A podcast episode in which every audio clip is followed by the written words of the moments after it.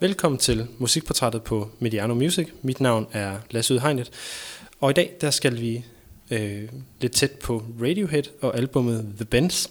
Og til at dykke ned i det, der har jeg fået besøg af Nana Schultz Christensen. Velkommen til dig, Nana. Tak skal du have. Og øh, Nana, du er i hvert fald for min generation, vil jeg så nok sige, nok mest kendt som vært på Boogie-listen. Ja, det er jo mange år siden. Ja, det er, ja. det er mange år siden. Øhm, hvad har du lavet siden? Åh, oh, hvad har jeg lavet siden? Altså jeg kan huske, jeg, var jo, jeg blev bookievært i 2005. Øh, og jeg var så under uddannelse, mens jeg lavede boogie. Øh, og så var jeg lidt fuldtids hos DR og lavede nogle andre programmer. Og, og så har jeg faktisk været sådan i, i mediebranchen pretty much øh, indtil for nogle år siden, hvor jeg så valgte at øh, rejse til New York og læse en øh, master i organisationspsykologi. For nu tænkte jeg, nu skal der ske noget andet. Jeg skal, jeg skal ud af den her mediebranche, og så øhm, har jeg altid interesseret mig for organisationspsykologi. Så der, øh, så der boede jeg i to år, og øh, fik en datter derovre. Og, øh, og så kom vi hjem, og så har jeg så arbejdet med HR i nogle år. Og så sidste år fik jeg en, en øh, forrige år fik jeg en datter mere på barslen, der blev jeg ligesom enig med mig selv om, nu skulle der ske noget. Nu, øh, nu vil jeg gå selvstændig, fordi jeg fik en idé øh, til...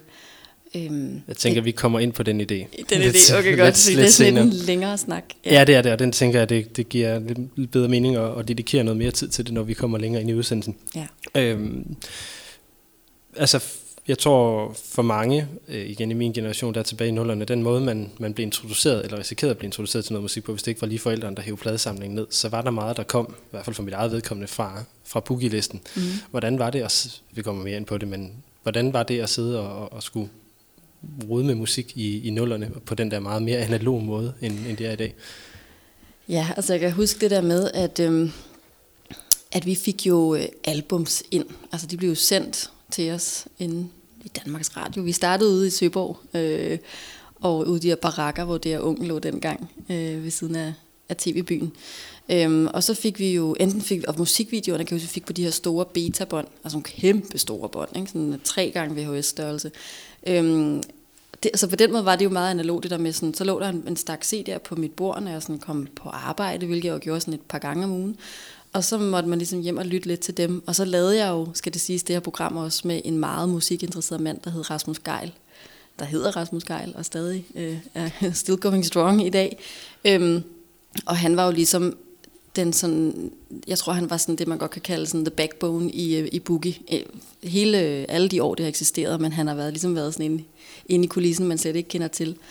Øhm, med en kæmpe, for det første, passion for Nick og Jay, øh, som vi jo øh, ligesom kan bryste os af. Jeg kan huske på Boogie var jo dem, der havde det første interview, men det var ikke i min tid. Det var nogle andre, der interviewede dem. Men, øh, øh, men hele det her med, at altså, kan jeg huske, at, at den status, Boogie havde i forhold til om magt, kan man vel også kalde det et eller andet sted, at alle vil gerne ligesom øh, det var meget, Boogie. Det var og, meget definerende. Ja, og man kan sige, at alle de udenlandske, når de kom til, øh, til landet, så var det jo også ligesom os, der stod for os sammen med MTV, The Voice øh, og så videre. Ikke? Men vi stod nok forrest.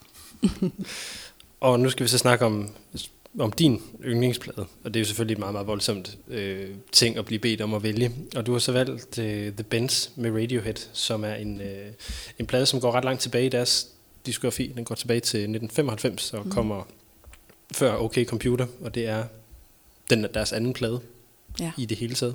Ja. Hvorfor, hvorfor lige den plade? Jamen, da du spurgte mig, Lasse, der var det jo, og det er jo sådan et spørgsmål, man hader at få, ikke? fordi så skal man ligesom beslutte sig for én plade. Og det der med, at det er en plade, der skulle jeg sådan allerede en del år tilbage, apropos streaming, at i dag der er det sjældent, man sætter sig ned og lytter til en plade fra ende til anden, og det kan jo bare et eller andet. Altså det er jo, jeg er jo også den generation, der, der virkelig synes, der er noget, der er gået tabt der. Øhm, det kommer min døtre jo aldrig til at fatte, men altså, jeg bliver helt sikkert en, der sidder og fortæller, at engang der var et album. Øhm, fordi det er jo en helt anden oplevelse, det er sådan helt holistisk. Man bliver taget med på en, en rejse, når det er et album. Øhm, og jeg kan bare huske, at der, hvor jeg sådan virkelig lyttede til sådan øh, albums, og hvor det sådan var, øh, hvor det gik ind under huden, og jeg virkelig brugte det til sådan noget soul searching. Altså, der, der er jo bare noget med The Bends, at det minder mig om kærestesover og lange busture. busture. Jeg kan huske, at jeg boede i Søborg øh, på det tidspunkt, så jeg tog tit ind til København. Øh, men det var jo bare sådan en bustur på sådan 30-40 minutter. Og hvor har jeg bare hørt rigtig meget Radiohead i transport i det hele taget. Så det minder mig meget om det at kigge ud af vinduet ud på, på natten. Og nu, så nu bliver jeg en lidt nysgerrig. Hvordan, hvordan har du øh, lyttet til det? Har, det, Ja. er det, har vi helt tilbage på en Walkman? Ej, det har været en diskmand. Ikke Walkman, trods alt ikke bånd. Ej, det har været en diskmand. Øhm, og jeg tror senere har det også været, øh, så har det været sådan en, hvad hedder det? MP3-afspilleren? MP3-afspiller. Den gode gamle. Den store klods der fra iPhone, øh, eller ikke iPhone, Apple. ja. Hvad havde du ellers med i, øh, i opløbet af plader? Jamen, jeg tror faktisk også, jeg havde OK Computer øhm, med.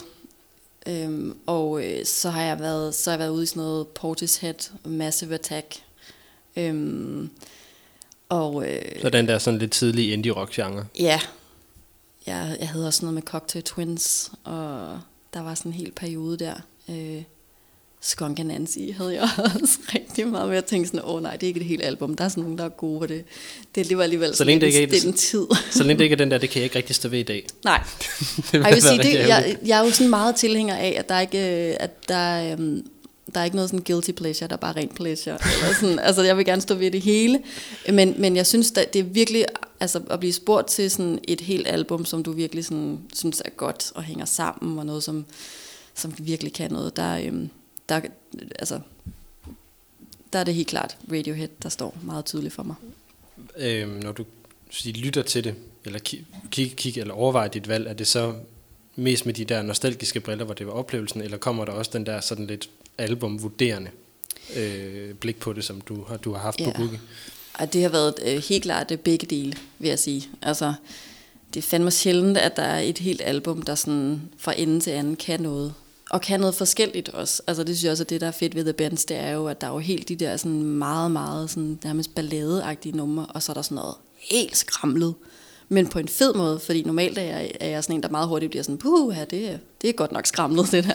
Men der er bare sådan en, øh, der, der, der er nogle voldsomme numre, som bare øh, er stadig helt vildt fantastiske. Så jeg tror, jeg har begge briller på, helt sikkert. Mm.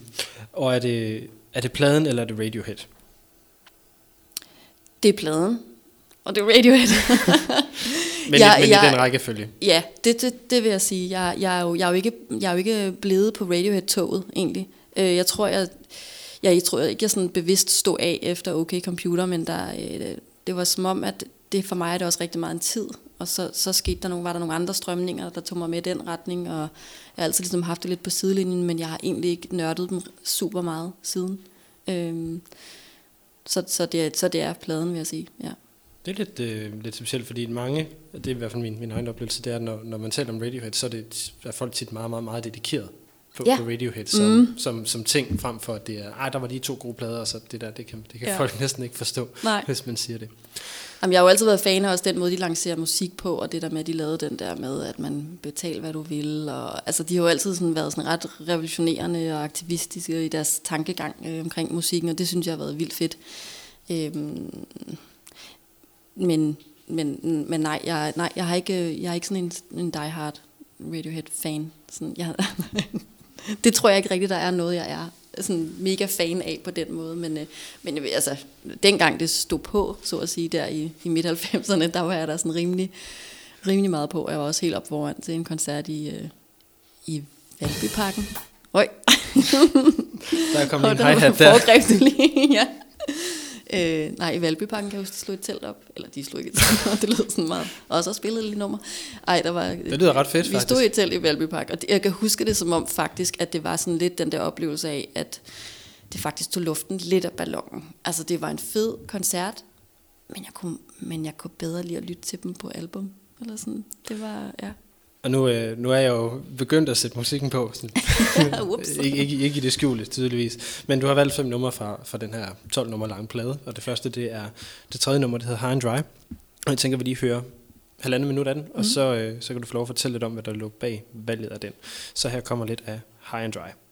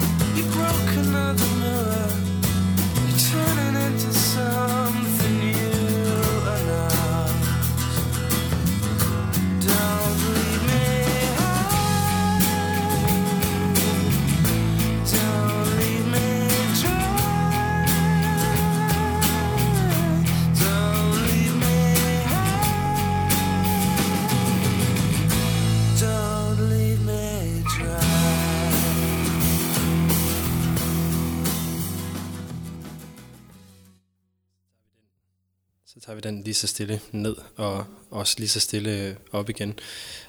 Øh, nu sagde du lange busture. Hmm. Hvor er du henne, når du hører øh, sådan, for det indre blik, når du hører øh, High and Dry? Åh, oh, jamen jeg kom bare til at... Jeg, jeg, det får bare så mange følelser fra mig. Det lyder virkelig sådan klichéagtigt, men det Det er er meget bare... Ja, og det er det virkelig for mig. Altså det er... Øh, det er sådan en... Øh, og jeg tror, alle kan genkende det der, sådan, altså den der teenage-følelse, altså, hvor det hele bare er svært på en eller anden måde. Livet er bare svært. Alt er en udfordring, og nu sidder man jo sådan her og er voksen og tænker sådan, gud, det var bare det nemmeste. Men, men man var jo bare sådan i fin, jeg var, jeg kan jo kun tale for mig selv, i min følelsesvold omkring alting. Øhm, og jeg tror, sådan, det er også blevet mærke i rigtig meget nu, når jeg lytter til det, det er jo bare Tom Yorks fantastiske stemme. Øhm, det der med, at han kan gå fra, det gør det her nummer jo også efterhånden, ligesom bliver mere og mere sådan eksplosivt. Øhm, at det sådan starter sådan helt blødt, øh, og den der meget lyse stemme, man har, og sådan, jeg synes, den er, den er bare helt, den er sådan helt exceptionel. Øh, og så tekster, jeg sad også og tænkte sådan, altså fordi jeg er ikke sådan en, der øh, lytter særlig meget efter tekster faktisk. Så derfor så bider jeg mærke i kunstnere, der kan få mig til at lytte. Øhm, og det er alt fra, ja, Tom York til Drake er også rigtig god til at få mig til at lytte. Øh, og jeg ved ikke helt, hvad det er, men det er ligesom om, at, øh, at der er bare nogen, der kan det der. Det man så kan sige om, om teksterne, og tror jeg meget generelt for det her album, er jo sådan, at det er lidt sådan, øh, hvad fanden snakker du om?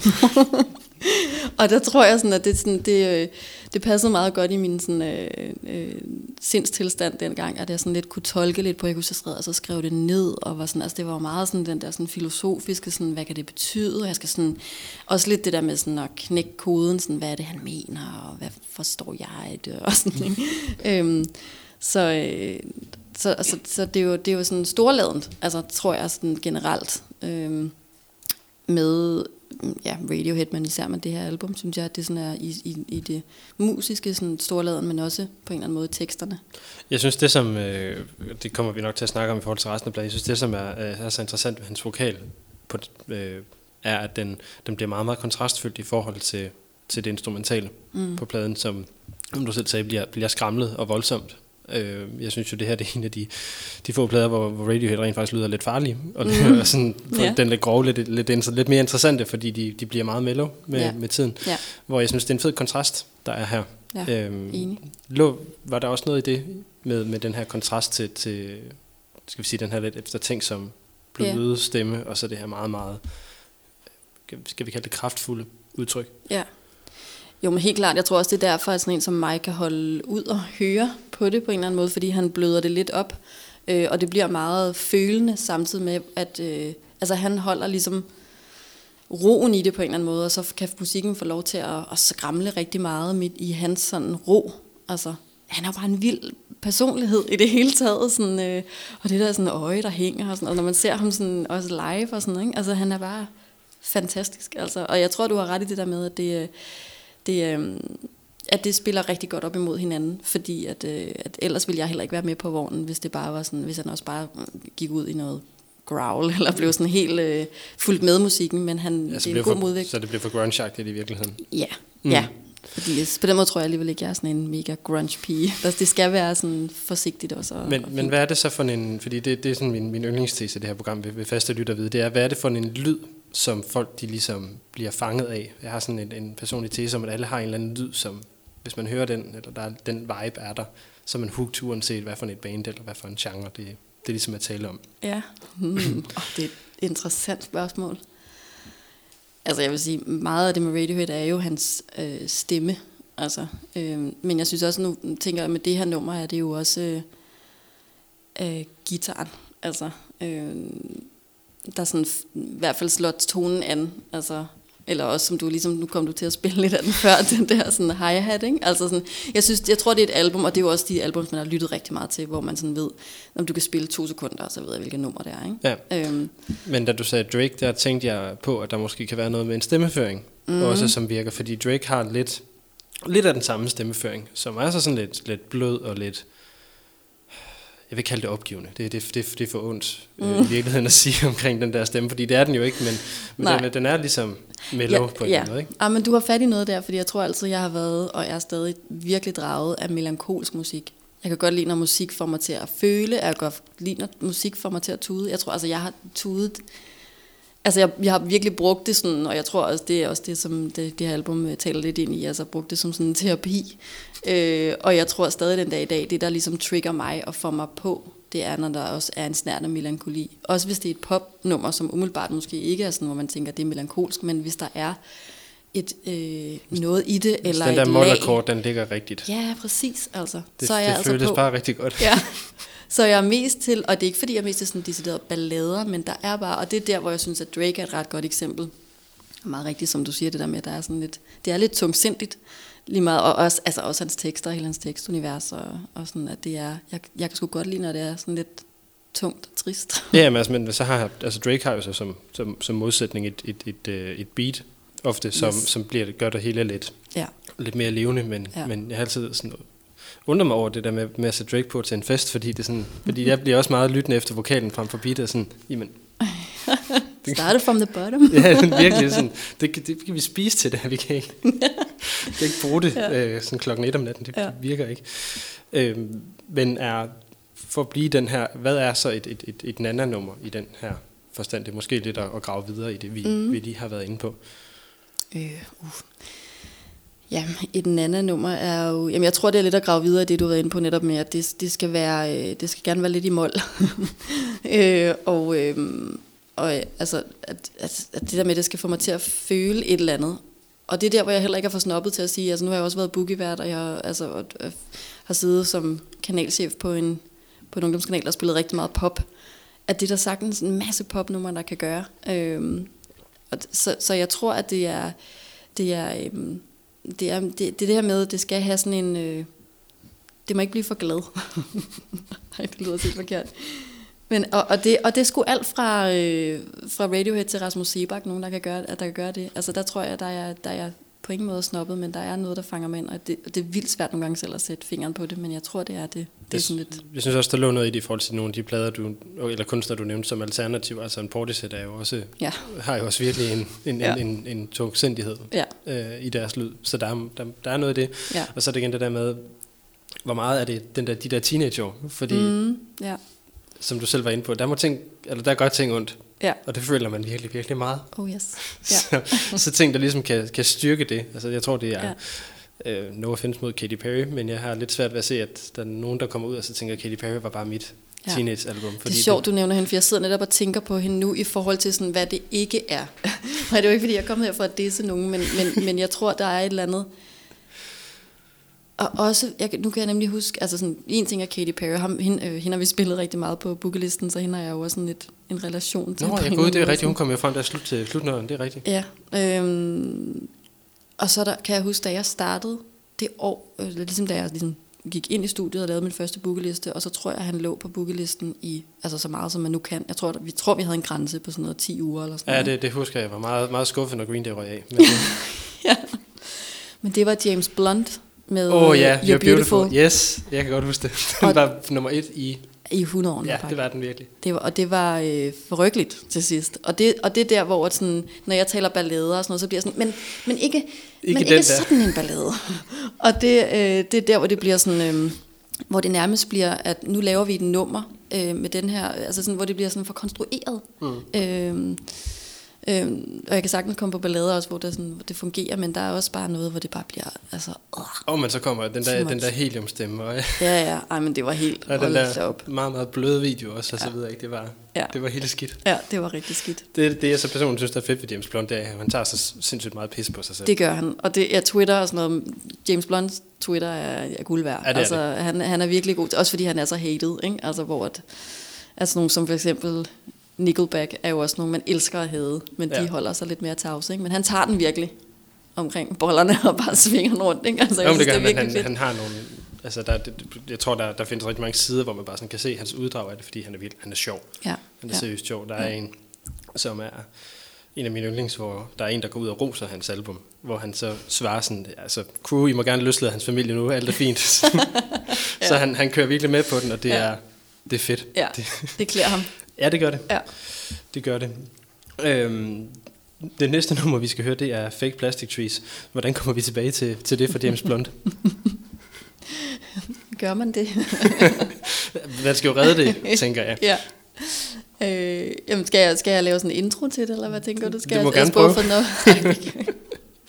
Sådan en elegant overgang. en elegant overgang. Ej, jeg tror, at øh, der er vi stadig, øh, jeg tror, vi er sådan lidt kronologisk på albummet også, og jeg ved Ja. ikke faktisk, om det er det, der kommer efter Det High and det. Dry. Så vi er lidt, præcis. fordi som om pladen udvikler sig lidt, så vi er stadig lidt i det der stille, øh, hvad hedder det, øh, i hvert fald det starter stille. Øh, og igen, øh, det der med at lytte til Tom Yorks stemme, øh, og igen teksten også, kan jeg også rigtig godt lide på det her nummer. Og så, så tror jeg bare, man skal lytte. Og jeg kan tænke bare på James Blunt hele tiden. Så please, sæt et nummer på med Radiohead nu. The green plastic watering can for a fake Chinese rubber plant and a fake plastic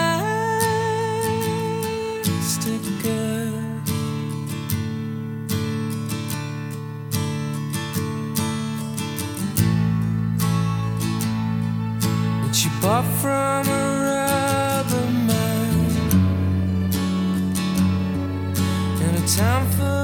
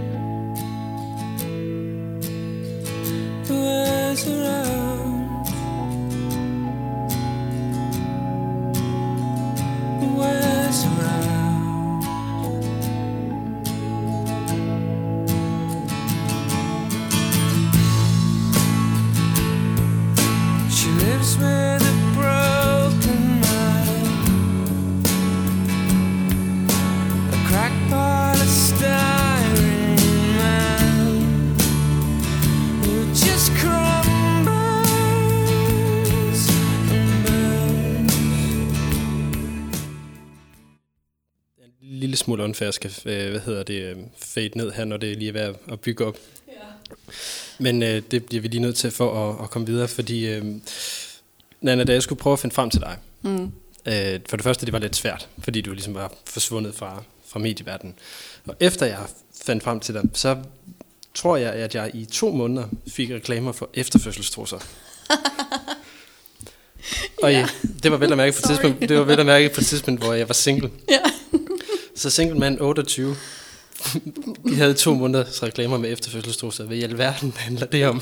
ja, det er jo nok fordi, du har, øh, har, har, har på en eller anden måde blevet vivlet ind i min nye forretning, Momkind.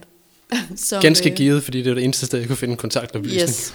Så du har sikkert været inde på momkind.dk, som Yes. er øh, mit, øh, mit website og min, min webshop. hvor jeg øh, sælger efterfødselstrusser. There you go. Funny enough. Ja, og så har jeg lavet sådan nogle dejlige øh, annoncer på, på Instagram og Facebook, som du sikkert er blevet eksponeret for, Yes, som meget tydeligt jeg. viser, hvor fantastiske de her efterfødselstrusser er. Ja, og det har haft det meget, meget, meget, meget grineren med at få de der reklamer ja. i så lang tid. Men jeg kunne godt tænke mig at vide, hvordan er det, man går fra topmodel og, og, bookielisten til, til det til, her? til det her, siger du så og tager hånden sådan helt ned mod gulvet. Ja, men det er, det er bare så markant et sceneskifte, ja. Ja. jeg ikke ved, hvordan jeg skal illustrere Jamen, jeg det på, godt. på anden vis. Det er, øhm, der sker det, at øh, jeg fik, jeg har fået to børn. Øhm, og som jeg tror, jeg sagde indledningsvis, så fik jeg mit første barn, Lily, i New York, da vi, men da vi boede der. Øh, og hele, tiden, hele det der med at blive mor, øh, er, øh, var meget overvældende for mig, og jeg tror egentlig, det er sådan meget gængs for alle kvinder, også mænd, øhm, øh, partner, at det er overvældende. Og, øh, og jeg tror, jeg var, øh, jeg var slet ikke forberedt på, hvor sindssygt det ville blive. Øh, og jeg sad jo der i New York, og alt kørte, og jeg troede ligesom bare, at jeg skulle blive mor, som jeg var menneske. Øh, det var bare, det ville bare være fedt. Øh, og det synes jeg bare overhovedet ikke, det var, for sit liv. Og jeg var meget overrasket over, hvor medtaget man var fysisk, men også hvor udfordret man så var psykisk. Og den sådan, tanke ligesom øh, satte sig fast hos mig, og så kommer jeg jo så hjem og arbejder, og, og bliver så gravid med mit andet barn, øh, Anine, og går på barsel. Og så begynder det at dukke op igen, at der er et eller andet her, hvor jeg synes, at vi vi snakker ikke om, hvordan det rigtigt er. Og der er rigtig meget glansbillede omkring det, der bliver at blive mor, og, øhm, og det vil jeg gerne sådan bryde med. Så det har egentlig først været sådan en lidt sådan, øhm, sådan politisk ting for mig. Øhm, og det begynder jeg så lidt at gøre sådan på Instagram, og, øh, og så begynder jeg så også at udvikle den her idé til der, altså den her håndsrækning til mor efter fødslen. Og fordi der er så meget fokus på barnet. Alle kom, altså jeg blev overdynget med sådan nogle suttekludsbamser, og øh, altså altså, det var sådan skide irriterende, fordi jeg fik så mange af dem, at jeg skulle ned og bytte dem, og så tænkte jeg, nu skal jeg stavre ned et eller andet sted, og bytte det her lort. jeg vil egentlig bare gerne ligge derhjemme med mit barn. Øhm, så jeg tænkte sådan, der er noget i det her med at lave noget, hvor der er 100% fokus på mor, og mors recovery, altså det der med at komme på benene igen, både mentalt og fysisk, øh, og finde sig selv igen, et nyt jeg på en eller anden måde. Øhm, og derfor blev det sådan helt konkret til, at øh, jeg ville lave sådan en, en efterfødselsboks, man kan købe med nogle forskellige ting. Og der var jeg sådan meget hurtig til at sige, at der skal være et eller andet af mit eget produkt i. Og det blev så den her efterfødselstrusse, som du har været udsat for, Lasse. Fordi at det er sådan, at man faktisk over hele verden, øh, i hvert fald i, i, i, hele det danske Altså, nu kan jeg sundhedsvæsen, fortælle fra, fra, fra, fra din annonce, at man får tilbudt et, en form for fiskenet. Det er nemlig det, man ikke får tilbudt. Fordi Det det, det, du, man har ikke så, får du har ikke set, du har skyndt dig videre. Ja, det fordi jeg. det, man først ser, det er, at der er en, der har den med for udleveret på hospitalet, som er et decideret fiskenet. Øh, som er hullet, og man kan se bindet igennem, og det er frygteligt. Altså, man står der og har født en unge, og er jo egentlig forholdsvis lykkelig, og det er en vild tid i ens liv. Og så skal man gud hjælpe mig også have sådan nogle øh, underbukser på, hvor ens kæreste bare kan se alt igennem. Og det er så uværdigt. Øh, så jeg har lavet en, et alternativ til det, som er en, en sort udgave i stadig en nettrusse, der kan strække sig lige så meget, men som er sort, og som man ikke kan kigge igennem. Og som er sådan, hey, Sådan øh, du fortjener øh, lige lidt bedre. Ikke? Øhm, og det har så vist sig at være en ret stor succes, og det er der noget. Øh, der er noget om, at man bare, bare godt vil treat sig selv med øh, for eksempel en lidt pænere trusse, end den, man får udleveret på hospitalet. Mm. Så det er min forretning nu.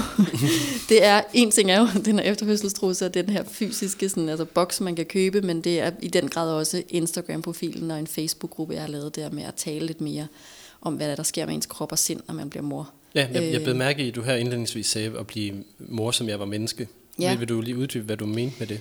Jamen, jeg havde en forventning, det er jo rigtig meget med forventninger om, hvordan man tror, man bliver mor, og hvordan det er for børn, fordi at... Øh, øh, jeg havde for eksempel forventning om, at når jeg er, jeg var jo også i New York, jeg var modig, jeg havde taget det, og alle mine venner sagde, ej, du er så modig, og du gør bare ting, og du er bare mega eventyrlysten, og, og det er jeg også, og jeg altså, brænder for noget, så løber jeg efter det, og, øhm, og jeg har styr på det, jeg er, sådan, jeg er også et kontrolmenneske, der gerne vil have, at, sådan, at der er sådan orden i sagerne, og, øhm, og så kommer der bare det her lille menneske, øh, som obstruerer alting, og som især fordi jeg er kontrolmenneske, at så var jeg ekstra meget ude af skide.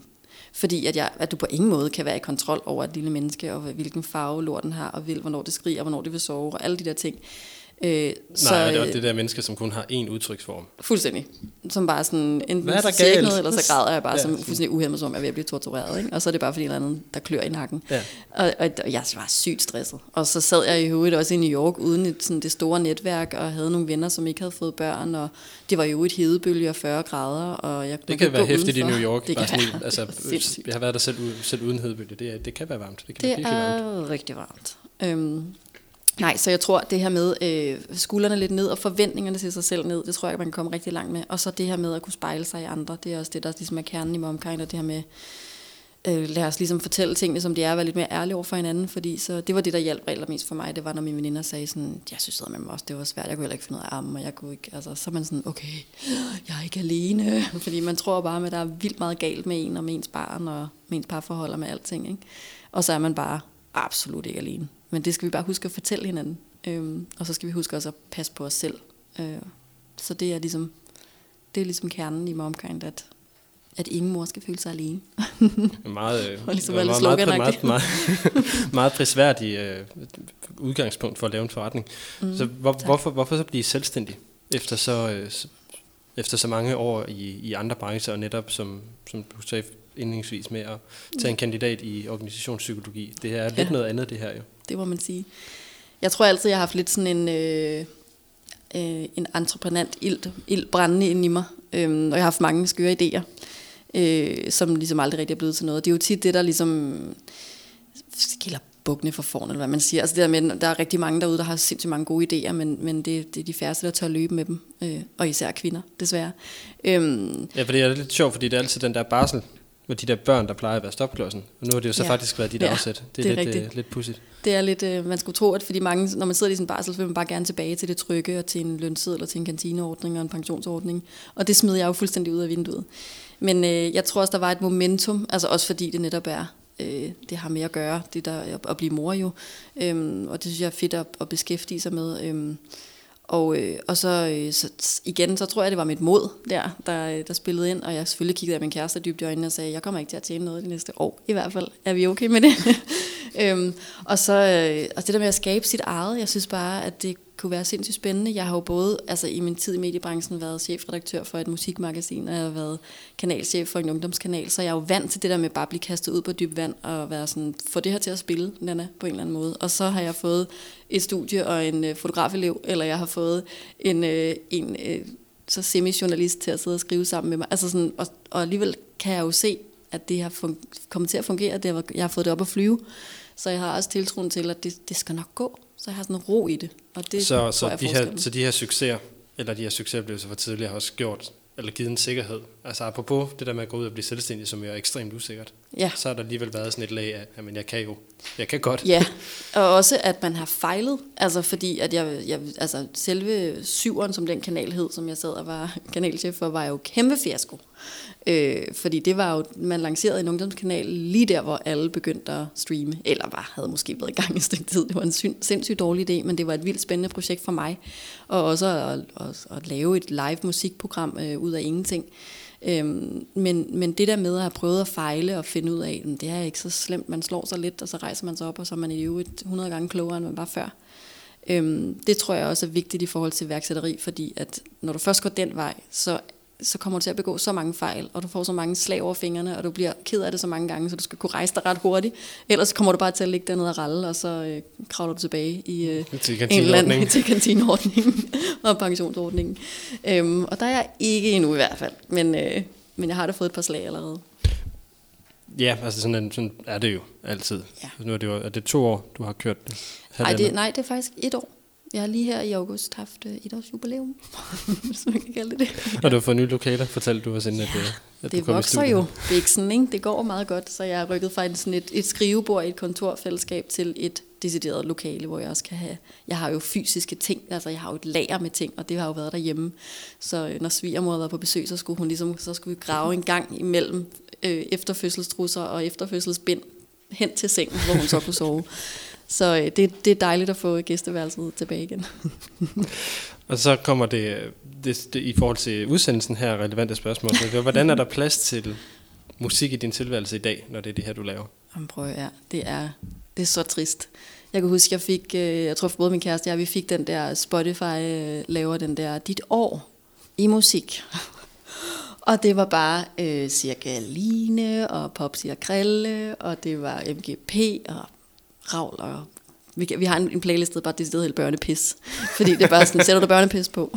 fordi at der er vi ligesom skovlet alt ind der, ikke?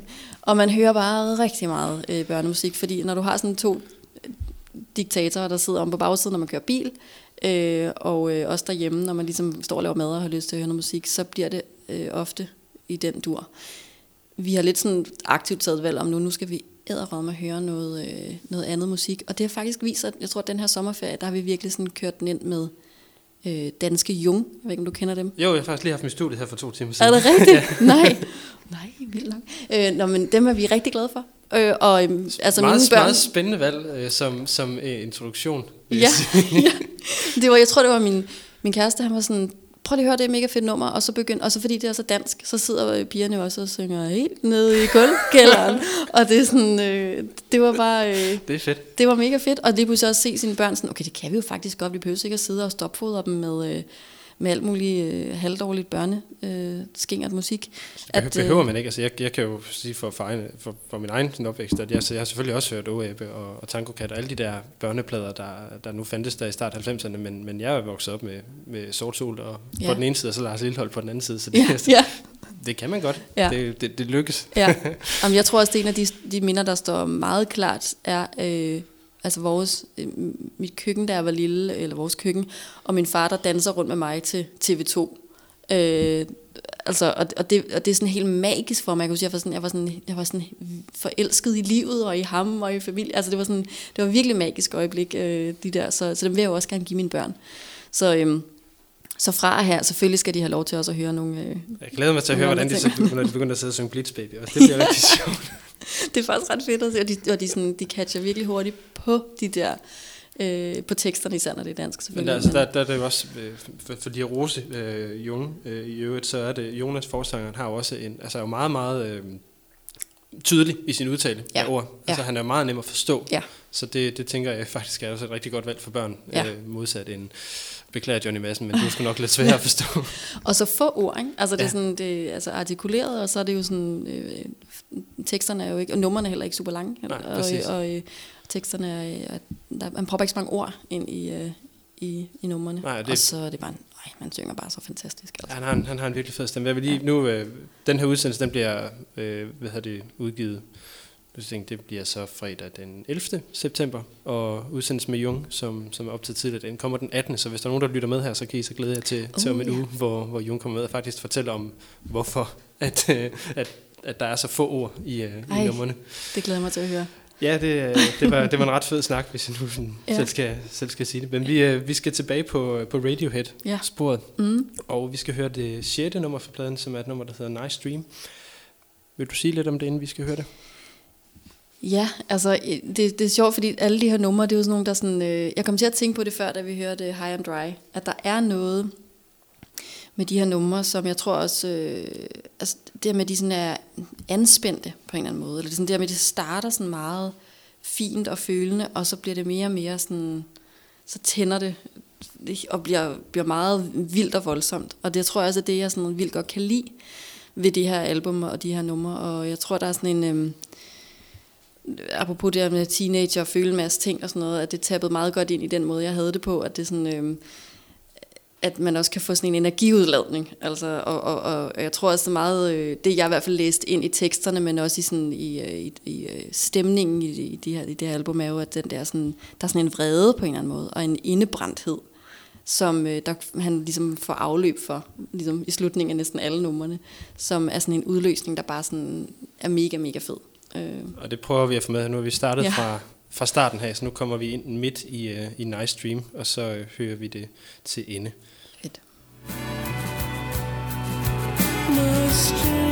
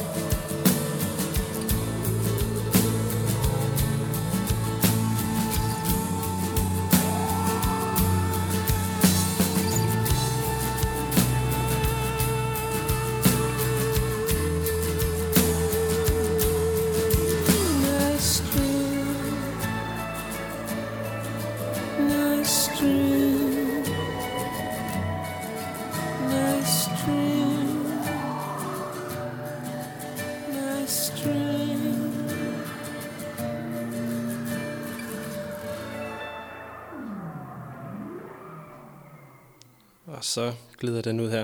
Det er lidt noget andet, når man lige får den der, det der klimaks med. Ja, det er det. Det er det godt nok. Det er sådan øh, næsten lidt uforløst, når man ikke får det. Eller sådan, altså det er jo, jeg, jeg sidder og tænker, det er sådan også det, man sidder og venter på lidt, når de her numre går i gang. Sådan har jeg det i hvert fald lidt, at man, altså, jeg nyder den der stille start, men jeg glæder mig også til det, sådan, til det piker, øh, og han går at, man, at han sådan krænger lidt mere ud, ikke? hvor det næsten sådan lidt, uh, han holder virkelig igen der i, i starten. Ikke? Mm. Nu startede du lidt med at sige det her om, hvornår, altså det her med albums er, er som helheder, mm. hvor mange af de her numre, øh, når jeg har hørt det, så har det været meget af numrene, som, som de jo også altid kan, kan stå for sig selv, men at de netop, ligesom Nice Dream, har den her lidt, øh, ja, at de, de, de kan stå for sig selv, så hvordan er det, den her plade ligesom bliver bundet sammen til, til den der helhed? Hmm, det er et godt spørgsmål. Øhm, altså jeg synes, at øh, for mig er det, jo, er det jo mere det her med, at at alle numrene er gode. Det lyder bare sådan helt vildt plat. jeg vil gerne sige noget helt vildt klogt nu, ikke? Øh, kom nu, Nana. Det er jo en presbold her, yes. Nej, altså jeg... Øh, ja, nu kigger jeg meget intens på det, indtil du kommer med ja. Ja, og det vil helst sådan et lidt sådan intellektuelt svar. Ikke? Nej, altså jeg, for mig har det, har det jo noget at gøre med, at, øh, at jeg også lytter, altså har lyttet til det her album fra, fra, fra ende til anden, og at jeg ikke har lyst til at skippe nogle numre.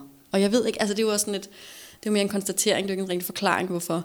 Men, men, øhm, men at, at man, øh, når det ene nummer slutter, så kan man nærmest huske de første takter på det næste nummer. Altså, og, og, at jeg ikke har lyst til at skibe. Der er album, som man har lyst til at skibe, eller ikke starte med det første nummer, eller hele tiden gå til nummer 5, eller et eller andet. Ja. Og, jeg, og jeg ved ikke, og, det, og der er bare de her, det står, der står det her, altså The Benz klar for mig, at det er sådan, jeg har lyst til at starte fra, fra den første nummer og, og lytte til det hele vejen igennem, fordi at jeg sådan, det er ligesom sådan en, en række af godbidder, der sådan er lagt ud på en, øh, på en snor, eller sådan, altså det er sådan, øh, der er ikke den der sådan, og så var der lige de der fem numre, man sådan, Åh, så der, det var ikke så heldigt, og så, og så igen, eller dem der, der sådan, om det er de første tre numre, fordi man lægger altid de første tre numre i starten af pladen, som er altså, ja, de, de bedste, bedste numre, ja. og så kan det ellers bare sådan fake lidt ud, og fise lidt luft og ballon til sidst. Og det gør det bestemt ikke, det her album. Jeg tror, det der med, at det er sådan, der er nogle gange, man bare rammer den, og det synes jeg bare med det her øh, album, at det er sådan et, øhm, det er så, så øh, så energifyldt. Øhm, og alle numre, som du også selv konstaterer, det der med, at det kan stå for sig selv. Altså det tror jeg lidt er testen. Øhm, kan det stå for sig selv, det her nummer, eller, eller, eller kan det ikke? Og hvis alle kan det, så er det jo også noget, der gør, at man ligesom har lyst til at lytte til det hele. Og jeg kan ikke sige sådan noget, sådan, om der er, en, der er den her røde, røde tråd, der binder det sammen. Jeg tror, vi har været lidt inde på det her med de første numre, at det her med, at det er, det er smukke numre, og som så får lov til os, og, også at være farlig og skræmle. Mm. Øh, fordi hvis de ikke gjorde det, ville det også blive kedeligt. Og det er også det, der gør det spændende. Øh, og det er det, der, der, ligesom, der holder en til ild, når man hænger ved. Altså det, det synes jeg er ret interessant, fordi der er jo også nogle øh, plader, som, som lever ret, rigtig meget af at have nogle små transportnumre undervejs. Mm. Øh, det kunne være Tame Impala's Currents, som jo har Nangs og et, et andet nummer, som, som nogle små bitte transportnumre, men som netop ja. er rigtig, rigtig vigtige i den der kontekst. Øh, White Lies har det også på, på nogle af deres... Altså, der er mange bands, der ligesom bruger den. Mm. Øh, og, og dem, jeg har nævnt her, det er instrumentalnummer, men der er også nogen, som har de der sådan, skal vi kalde dem intermezzoer, hvor, hvor der ligesom også er noget lyrik, men, men hvor den, altså, det er ikke et hit, og den har ikke den der sådan zone for sig selv, men den virker i, i, i kontekst. Ja, ja. Er der sådan et nummer på den her plade? Mm. altså, der, det synes når du begynder at tale om det, så tænker jeg faktisk, at det er sådan, øh, at jeg tror nogle gange, hvis jeg har, øh, jeg kan godt øh, hoppe ind og høre et nummer, fordi nogle gange kan det også blive for meget øh, med den her plade, fordi det netop er, og det altså, hit på hit på en eller anden måde, kan man kalde det, eller sådan, hvor, det bliver, hvor man netop har brug for sådan, lige sådan en breather en gang imellem. Øh, og øh, hvad hedder det, og det, det, men jeg tror, at for mig ligger det i selve numrene, at det ligesom, at den har, selve numrene har så meget en rejse i sig selv, at det ikke bare sådan full throttle fra starten. Øh, fordi så har man nogle gange lige brug for sådan en, en breather, men jeg synes bare, at, at numrene præsterer det i sig selv. Øh, så øh, så jeg, jeg kan ikke sådan komme i tanke om et, der sådan er, så var der det der, der lige lå og, og bare var Hvis der er jo syv numre på pladen ud over dem, som, som vi skal høre mm. nogle bidder af. Ja. Øh, vil du, er der et eller to, du kan prøve at, at fremhæve af, af dem, som der ellers ligger der, hvis du kan det uden lige at have, have, Ja, tracklisten det- liggende foran dig? Jeg sad Det er virkelig kiggede- testende at blive et Ja, yndlingsalbum. det er- kan det man, er det kan man tracklisten, ikke? Fordi det er sådan lidt det der yndlingsalbum, jeg vendte tilbage til. Øh, ej, så det... Øh, det kan være det der, du skal klippe i den her podcast. så jeg vil faktisk gerne have lov til lige at kigge på... Øh, Det er i orden. Altså, det, det gør ikke noget at sige højt, at man gerne vil have tracklisten frem. Jamen, det, vil, det, Det det, det, tror jeg lige, jeg er nødt til. Øh, Det er så fint. Men så kan jeg jo bare, bare lige sige sådan i, i mellemtiden, fordi at, ved, øh, at når, når man laver sådan en, et program, så, øh, så tænker jeg også selv rigtig meget over, hvilke plader kunne jeg finde på at tage med. Og jeg ved godt, hvor svært det er. Min, jeg har lavet et lignende program på Aarhus Studentradio, hvor min daværende medvært, hun udsatte mig for, for netop det for her. det var det samme, så det er en payback. ja, det var det, men det er også Ja. ja. ret fedt, fordi det er en utaknemmelig opgave at skal Ja. ja. vælge her. ja.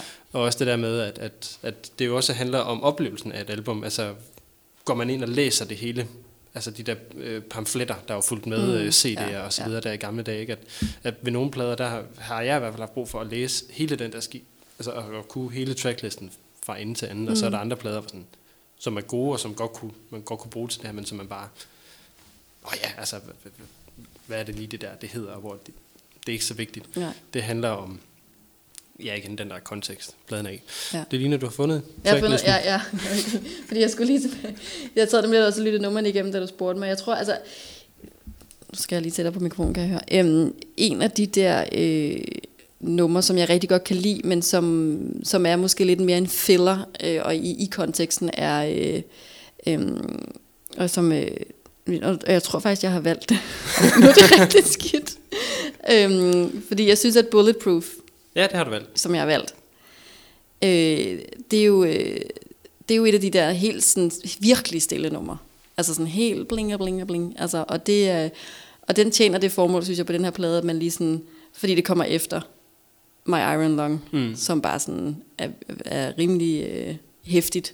At der har man, øh, der tænker jeg, at det, det, er jo- det er jo helt bevidst, når jeg tænkt over, men nu skal vi lige sådan, nu skal vi lige Ja, øh, kom, ikke? sige, nu skal vi derhen. Ja. ja. Så, øhm, så jeg synes, at, øh, at, at øh, Bulletproof, vil jeg sige, er et af de der numre, der sådan, øh, måske er lidt en, en, en segue til noget andet. Men samtidig synes jeg, det er jo også dem, dem jeg har valgt, fordi jeg helt vildt godt kan lide det. Mm. Øhm, Og det, men det er, jo, det er også måske det, der var point med det, jeg sagde. Mm. At, at øh, de der transportnumre netop, fordi de kommer til at stå i den kontekst, de gør, i, bliver ekstremt, eller bliver løftet ja, til noget, til noget meget større, end det, Ja. som de, de er, hvis de står alene. Ikke? jo, jo. Og det er også tit de der numre, synes jeg, når man lytter en plade igennem, hvor man sådan lidt, Altså, det er ikke så spændende. Eller det er sådan. lidt lakmustesten, ikke? Altså, hvor, hvor, hvor højt er bundniveauet egentlig, Ja, når det kommer til stykket? Ja, det er rigtigt. Og så er det også tit dem, der, sådan, der vokser lidt på en, synes jeg. Altså, fordi der er jo, det er jo altid, der er nogen, der sådan bare suger sig ind i øregangene, hvor man bare kan mærke det lige med det samme, og så er der nogle andre, der ligesom sådan, øh, ja, Nu, vokser lidt. altså, nu, nu nævnte vi jo øh, Junge tidligere. Altså deres plade er jo et glimrende eksempel på det. Ikke? At Yes. De har en to-tre numre, som, som virkelig er, er lokkeduerne, og så, øh, så Ja. skal man ligesom få hørt pladen, Ja. for at finde, finde ud af, at oh, der er det der nummer, eller Ja. det der, det, det, det kan også noget. Ikke? Jo, det er sjovt, du siger det, for jeg sad lidt med lige at tænke på det, da, da jeg nævnte det her med, at, fordi, at det, jeg tror virkelig også, det er fordi, at det den her sommer har jeg virkelig dyrket det album sammen med min familie i bilen. Øh, og det er jo også der, hvor først så sidder man måske lige og skipper videre til dem der, vi sådan, Ja, ja. altså vi startede med den der kulkælderen, for det var ligesom den, min kæreste sådan, prøv lige at høre det her nummer, det er helt fedt, og Øh, og så begyndte pigerne at synge med, og så var det sjovt at sætte det på. Og så begyndte jeg så langsomt at høre hele albummet, og det var bare sådan, hvor det sådan, det er som, og det, og det, det synes jeg også kendetegner et godt album, så er man ligesom, ej, nu er det mit yndlings, ej, nu det er mit yndlings. Og lige pludselig så er der bare sådan en eller anden, sådan, noget, der sådan smelter sammen til, at nu så kan man bare lide alle numre på det der album. Og det er fedt at høre fra ende til anden, når man sidder og glæder sig. Også den der sådan anticipation i forhold til, sådan, at der kommer et fedt nummer, der, eller der kan noget andet, eller sådan, ikke? At, øh, Øh, og det, så jeg synes faktisk, at Junge er et, et godt, som du selv siger, et godt eksempel på det, hvor at, at der, man lige sådan, man skal lige give det lidt tid, øh, og så, så vokser det sig faktisk og bliver lige så godt, eller bedre, end det der nummer, man der først hiver en ind. Øh, og det, det synes jeg generelt er, er en meget god tommelfingerregel for gode albums. Øh, at det er, det er de numre, du først sådan, nah, er sådan lidt, hvad er det nu for noget, mm. der Mm. sådan ender med at måske at være din yndlings. Hvis vi så går tilbage til de der boogie-år, Mm. fordi der er det netop tit de der lokkeduer, I sad med. Oh yes, ja. Øhm, så hvordan var det, eller hvordan vælger man så ud, når man skal vælge de der albums i? Altså, vi skal, have, vi skal, vi skal ligesom have det her kæmpe store Betamax-bånd med en musikvideo på, før vi kan bruge det, ikke? Jo, der skal jo være en musikvideo Ja. for det første, når det, når det var tv jo. Øh, og så, altså jeg tror, vi var jo, altså, vi var også meget bevidste omkring, at, øhm, at det skulle, altså det var en bookeliste, hvor, at, hvor folk havde øh, kunne stemme. Øh, så så det, vi var jo ikke med til at bestemme det selv. Altså vi var jo med til ligesom at give ting en chance. Ja, Og der vi var var det, jo- det boblerne, ikke? Boblerne, ja. ja. og der var vi jo bevidste om, at når man, altså, selvfølgelig skal de store til fadet. Altså selvfølgelig, vi skal være der, hvor vi spiller øh, de største udenlandske og danske artister. Og sådan bottom line, ikke? Øh, men vi kunne jo også godt lide sådan, at sådan hvad, hvad, er, hvad er det her for noget? Kan vi lige se, hvad det kan? Og, og vi har selvfølgelig også meget sådan pro-danske artister. Øhm, så at give dem en chance, fordi man kan sige, det var det fede ved de her bobler. Man kan jo altid sige, nu er der denne her, øh, og, og der kiggede vi jo både på, altså der var det jo både øh, selvfølgelig, øh, er det et fedt nummer, men også hvis der kom en eller anden mega fed video. Øhm, og det var jo der, hvor vi lå tid på samme, øh, det var samme tid som øh, musikprogrammet. Så der delte vi jo også lidt der, hvor man kan sige, der var det jo meget mere indie og snævert, når det var musikprogrammet, og der tror jeg faktisk, det var, det var Christian Let, der lavede det på det tidspunkt. Øhm, og vi kørte jo pop, altså vi var jo øh, Mainstream. mainstream, Ja. yes. Øh, og øhm, hvad hedder det, og der, der kunne, det kunne vi godt udfordre en lille smule i gang imellem. Det gjorde jeg måske også sådan i forhold til, om, hvem vil jeg gerne interviewe og sådan, og der var, igen, vend tilbage til Rasmussen, der var det nogle gange en forhandling eller sådan et, men fint, så, så gør vi det, og så ser vi lige, hvad det kan. Hvem er du så gladest for en sådan retrospektiv, du fik fat i? Øh, ja, det var jo ikke mig, der fik fat. Jeg var bare, jeg tog bare afsted og interviewede dem. Altså, jeg synes, at det er jo ret vildt i dag at, at tænke på, at, at jeg har siddet over for Beyoncé øh, og interviewet hende. Øh, Hun var jo ikke på samme måde et ikon, som hun er i dag. Så det er jo fedt at, sådan, at, at kunne have den med i lommen. Øh, jeg er pissetræt, at jeg ikke fik taget et, øh, et selfie med hende. Hvad gjorde man dengang? Eller sådan. Fik en ven til at tage et billede med et engangskamera, tænker jeg. ja, præcis. Øhm, og øh, ej, så det, det, det synes jeg var ret vildt. Og så er det jo øh, altså også med Natasha og altså nogle af de der mm, danske. Og, altså det, alt, det, var jo det var en vild tid, altså, hvor at, øh, og jeg tror ikke rigtig, jeg fattede det. Jeg tror ikke, jeg satte så meget pris på, som, på det, som jeg havde i dag kunne have ønsket, jeg Det, gjorde. men det er, også, det er også som om, at det, det forstår mig ret, fordi det har selvfølgelig ikke været nemt dengang. Øh, men det er som om, at det, er blevet, det, det kan være, være svært at komme tæt på nogle af de der megastjerner, eller nogle af de der sådan lidt upcoming. Ja, ja det, måde det, ikke? Og jeg ved ikke, er det, er det fordi, der er flere om, om budet eller sådan. Jeg tror også, det, du har bare en anden, du har en anden power, når det er tv.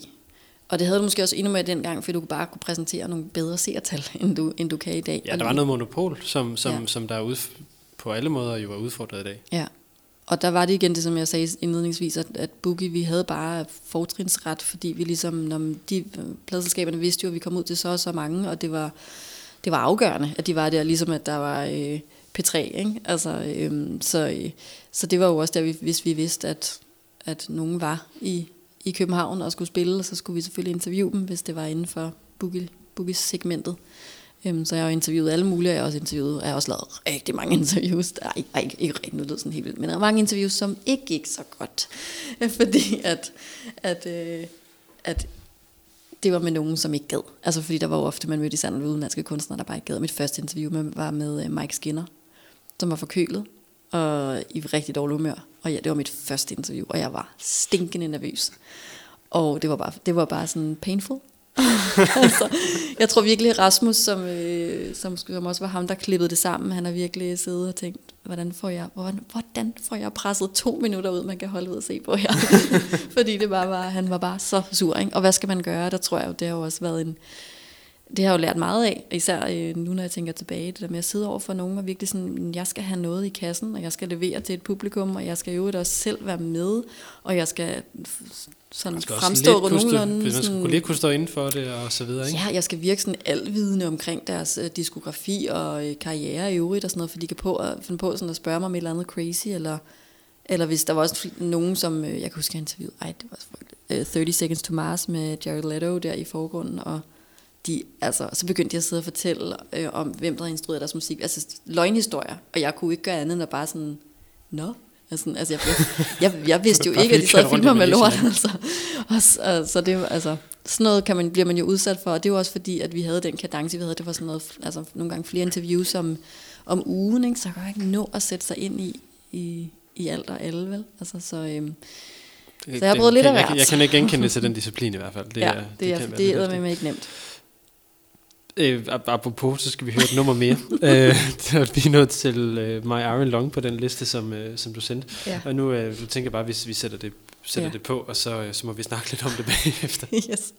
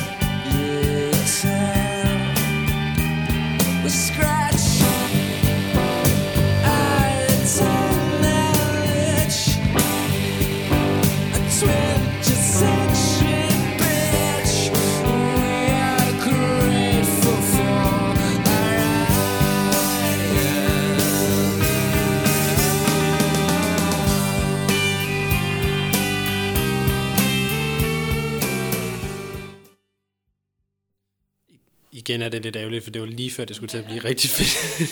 Lasse, hvor fanden. Jeg beklager koda, jeg kan ikke gøre noget ved det. Jeg er lidt, lidt, ja. Lidt bundet af det, Ja. desværre. Men øh, dem, der kender nummeret, vil kunne huske, at det går rimelig. Ja, og det vil De lige, til den. lige, lige sige til lytterne her, at øh, hvis man går ind og så søger efter Mediano Music ind på, eller, eller mig ind på, på Spotify, så ligger øh, listen med alle de numre, som vi har haft i programmet, eller en playliste med dem, så man kan gå ind og finde den der, ellers så er det jo bare, fordi det er jo også et, et på mange måder et pro- program, det her, der, der, der lidt hylder det her med albums, så gå ind og hør hele albumet, kan man ja. Sikkert også helt sikkert sige til folk. Det er anbefalesværdigt, yes. Hvad hedder det? Hvis vi nu sådan skal snakke lidt, øh, skal vi sige, genre i forhold til, hvad der fyldte på bestemte tidspunkter. Altså Radiohead er jo blevet ret definerende for, for sin egen genre, og for også på mange måder for, for 90'erne, selvom der også var noget Britpop og noget grunge og, og en masse andet, der var stort. Ja. Når du tænker tilbage på de der år, var det så Radiohead, der var sådan the lead på mm. de der ting?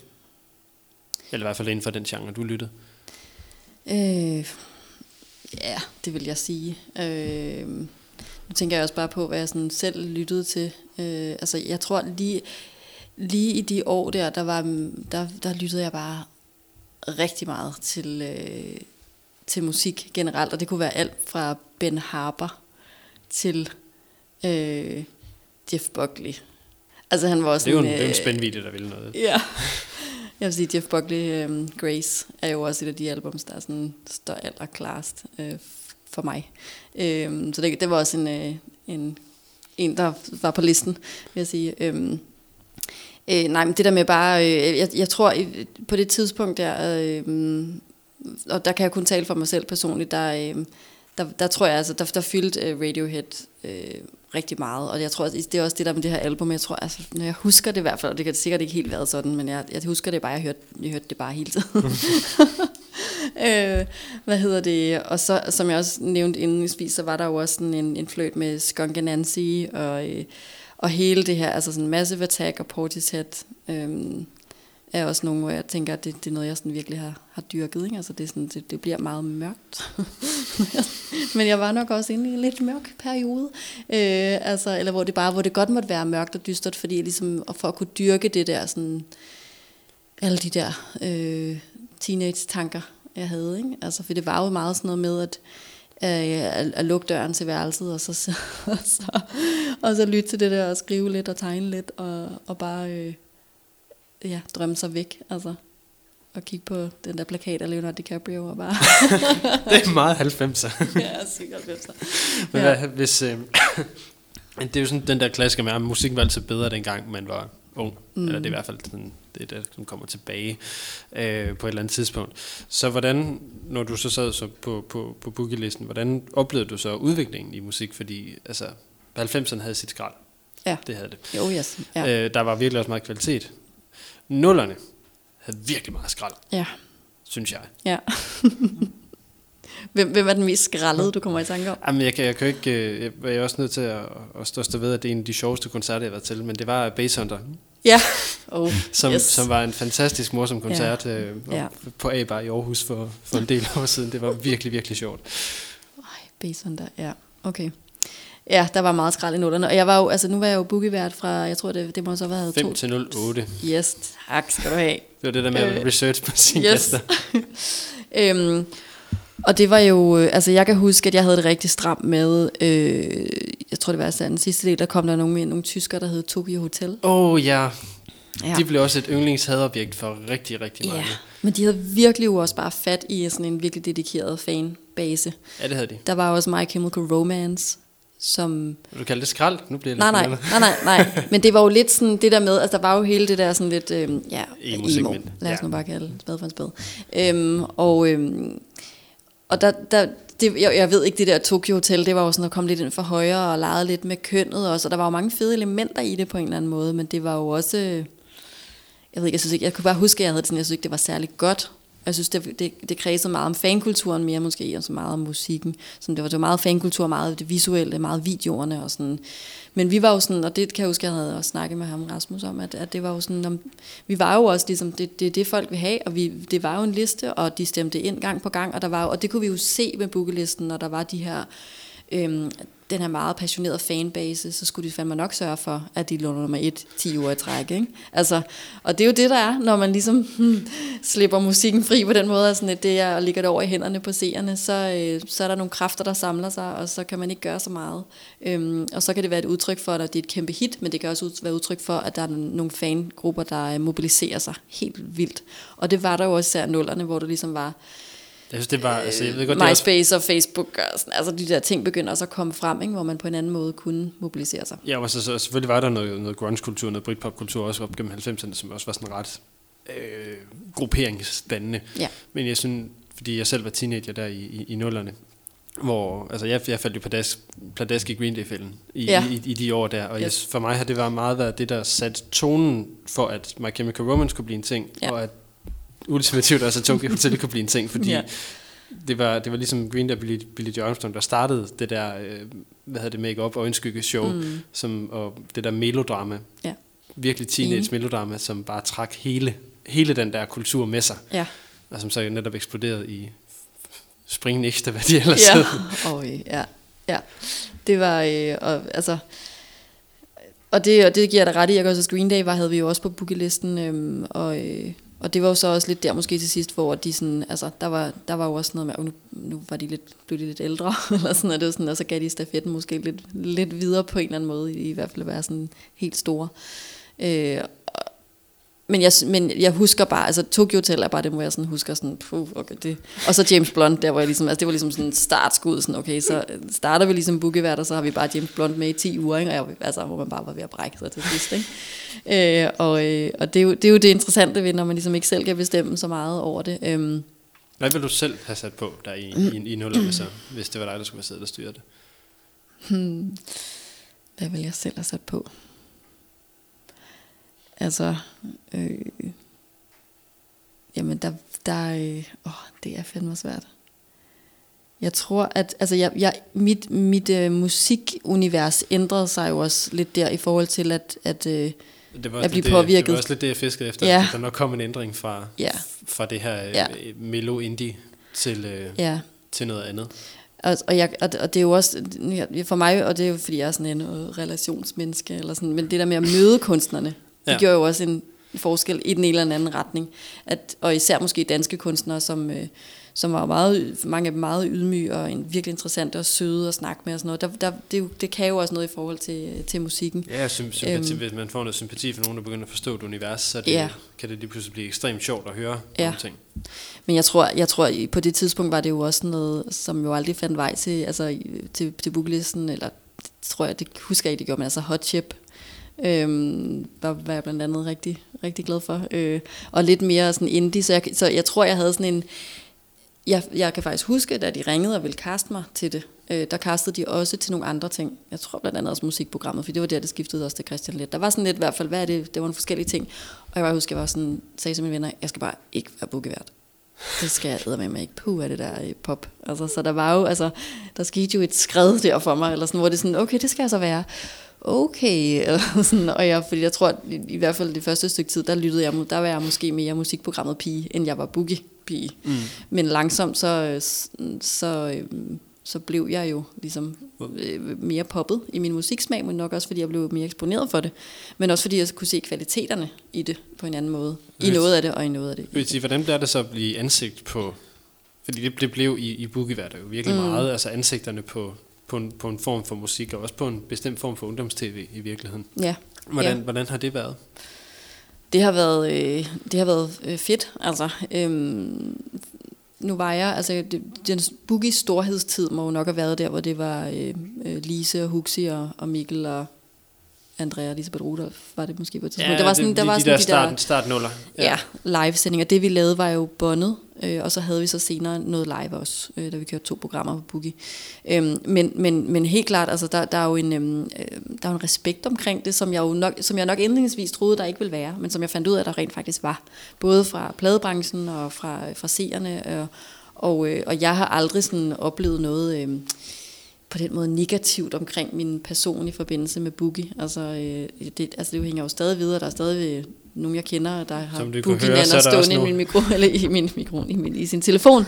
Øh, så når jeg ringer, så står der Boogie Nana og sådan. Altså det er jo bare sådan et det er sådan markat, man får på sig, som man kan lide det eller ej, så det, øh, så har jeg lært at elske det på en eller anden måde. Ikke? Altså, det er jo en tid, der, der øh, står mit hjerte meget nær, og alle de, alle de mennesker, jeg mødte, og at det var et kæmpe privilegie, altså, som, øh, som, som også gjorde vildt meget for mig som menneske, fordi at jeg havde jo aldrig troet, at jeg skulle lave tv. Altså aldrig.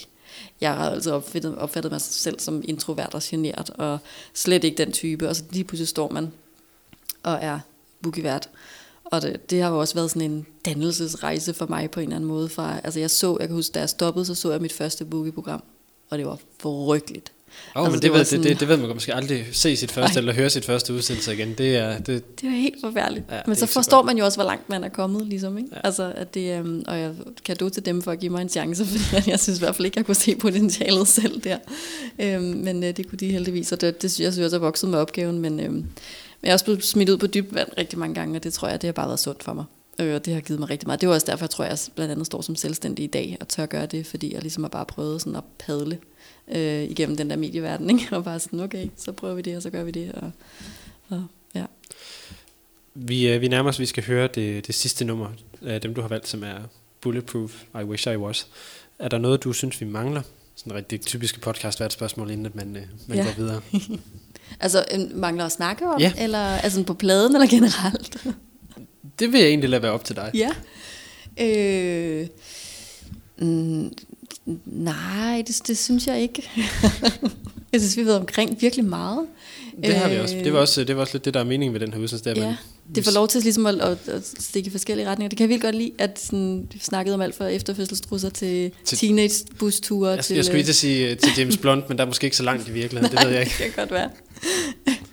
Nej, altså jeg tror, at altså, det er sjovt, fordi så sidder man her, og så tænker jeg, gud, jeg kunne også have valgt det album, jeg kunne også have valgt det album. Sådan, der bliver ved med at dukke nogen op, og jeg, jeg tror egentlig også gerne, jeg vil vende, altså sådan, i mit senere liv, så tror jeg, så tror jeg at, øh, at, at Drake er en af dem, der sådan popper op som noget, hvor jeg sådan har, altså hvor jeg, hvis jeg tænker album, hvor jeg har lyttet til fra ende til anden, og bare elsket det.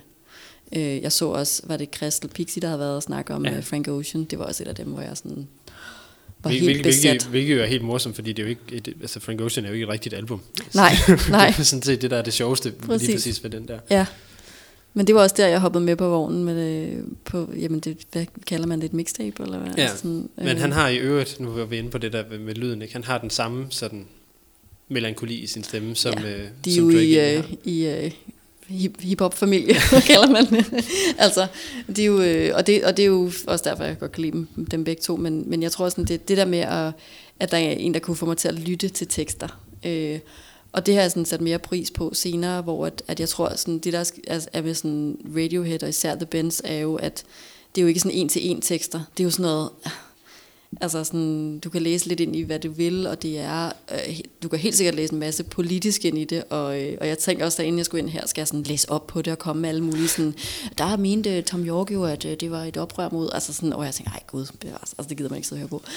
øh, men der er helt, altså, men, men, men den er jo sådan, det er, jeg synes, det er, det er et album, og det er en tid, øh, sådan, hvor at, at der helt sikkert har været nogle strømninger, der har været, altså, øh, som man også kan tage fat på, tage fat på det album på en helt anden måde, men, men for mig, der er det jo, øh, der er der mere de, her, de billeder, det skaber. Øh, og øh, at jeg synes, at det har været sådan, at, at, at Radiohead på det her album er rigtig god til at tage det sådan et, altså sådan et drømmende sted hen. Altså jeg får billeder i hovedet, jeg får sådan, altså, øh, det er sådan et, for mig sådan, at har de været i Japan? Altså, sådan, altså, der sådan et, altså nogle af de der ting, de, han, han, han synger om, og sådan, ikke? Altså, hvad er, det, hvad, er det, hvad er det for noget, det handler om det her? Og det har jeg sådan, tror jeg, på det tidspunkt godt kunne lide sådan at, at grave i og unlocke, hvor måske i dag, der er sådan et, Åh, Giv mig nu noget konkret. Ja, bliver det føle føleagtigt og sådan. Altså, hvor bliver det sådan... Øh, så skal jeg sidde der og tolke. Det har jeg slet ikke tid til.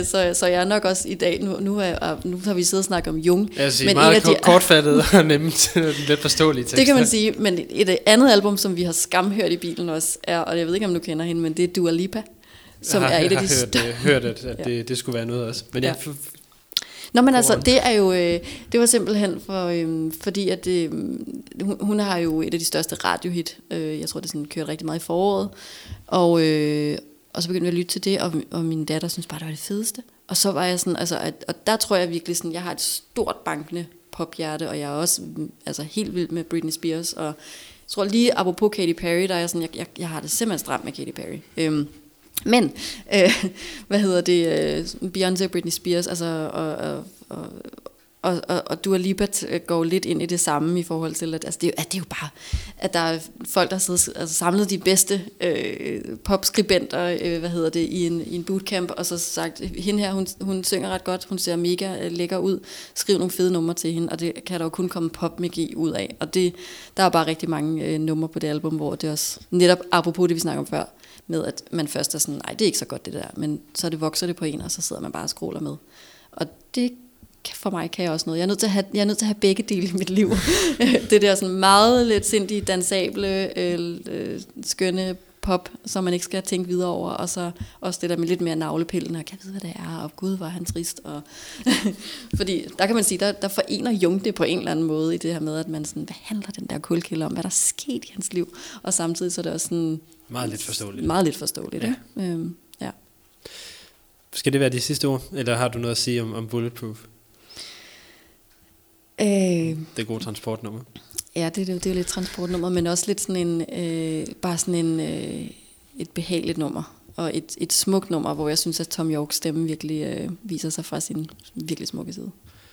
Så slutter vi af med det her lige om et øjeblik. Nana, tusind tak for, at du havde lyst til at være med her. Tak fordi jeg måtte. Og så til jer, der har lyttet med, tusind tak for, at I har gjort det.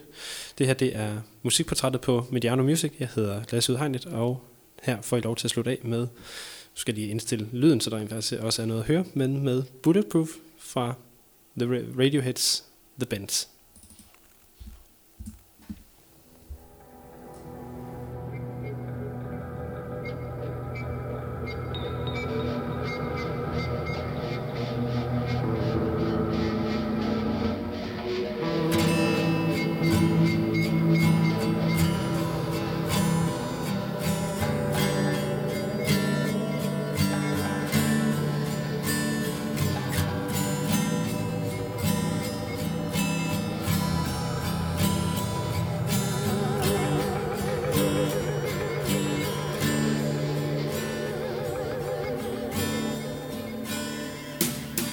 now